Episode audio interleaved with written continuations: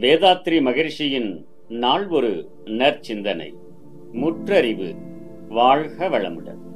ஆதி நிலையில் இருப்பு நிலையாக சுத்த வெளியாக உள்ள முற்றறிவை தவிர வேறு எதுவும் இல்லை.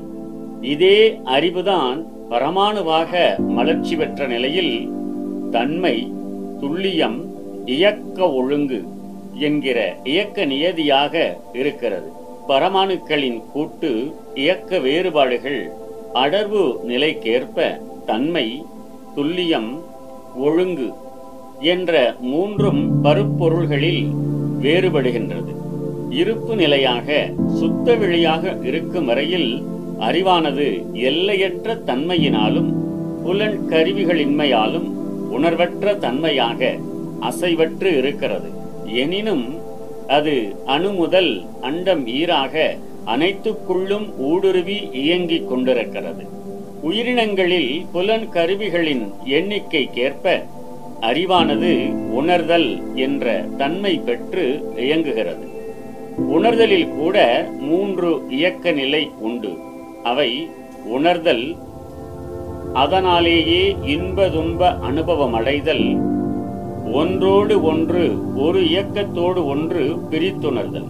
இவற்றை ஆங்கிலத்தில் காக்னிஷன் எக்ஸ்பீரியன்ஸ் டிஸ்கிரிமினேஷன் என்று வழங்குகிறோம் இதே அறிவு மனிதனின் ஆறாவது நிலையான சிந்தனை அறிவாற்றலாக இயற்கையின் முழுமையை உணர்ந்து கொள்ள தகுந்த பேராற்றலாக தன் மூலமும் முடிவும் அறிந்து தான் யார் என்ற தன்னிலை விளக்கமடையும் சிறப்பாற்றலாக உயர்வு பெறுகிறது.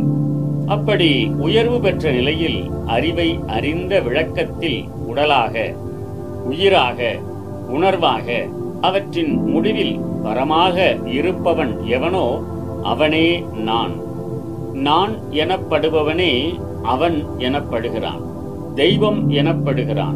ஆதி எனப்படுகிறான். பிரம்மம் எனப்படுகிறான். அவனை விடுத்து தனியே ஒரு நிகழ்ச்சியும் இல்லை.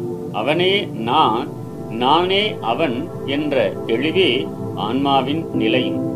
அதன் இயல்பும் அறிந்த தத்துவ விளக்கமே அறிவை அறிந்து அறவழி விரளாது வாழும் உயர் நெறியே ஞானம் என்றும் முழுமை பேறு என்றும் வழங்கப் பெறுகின்றது. வாழ்க வளம். நம் கடமை அறவாழ்வின்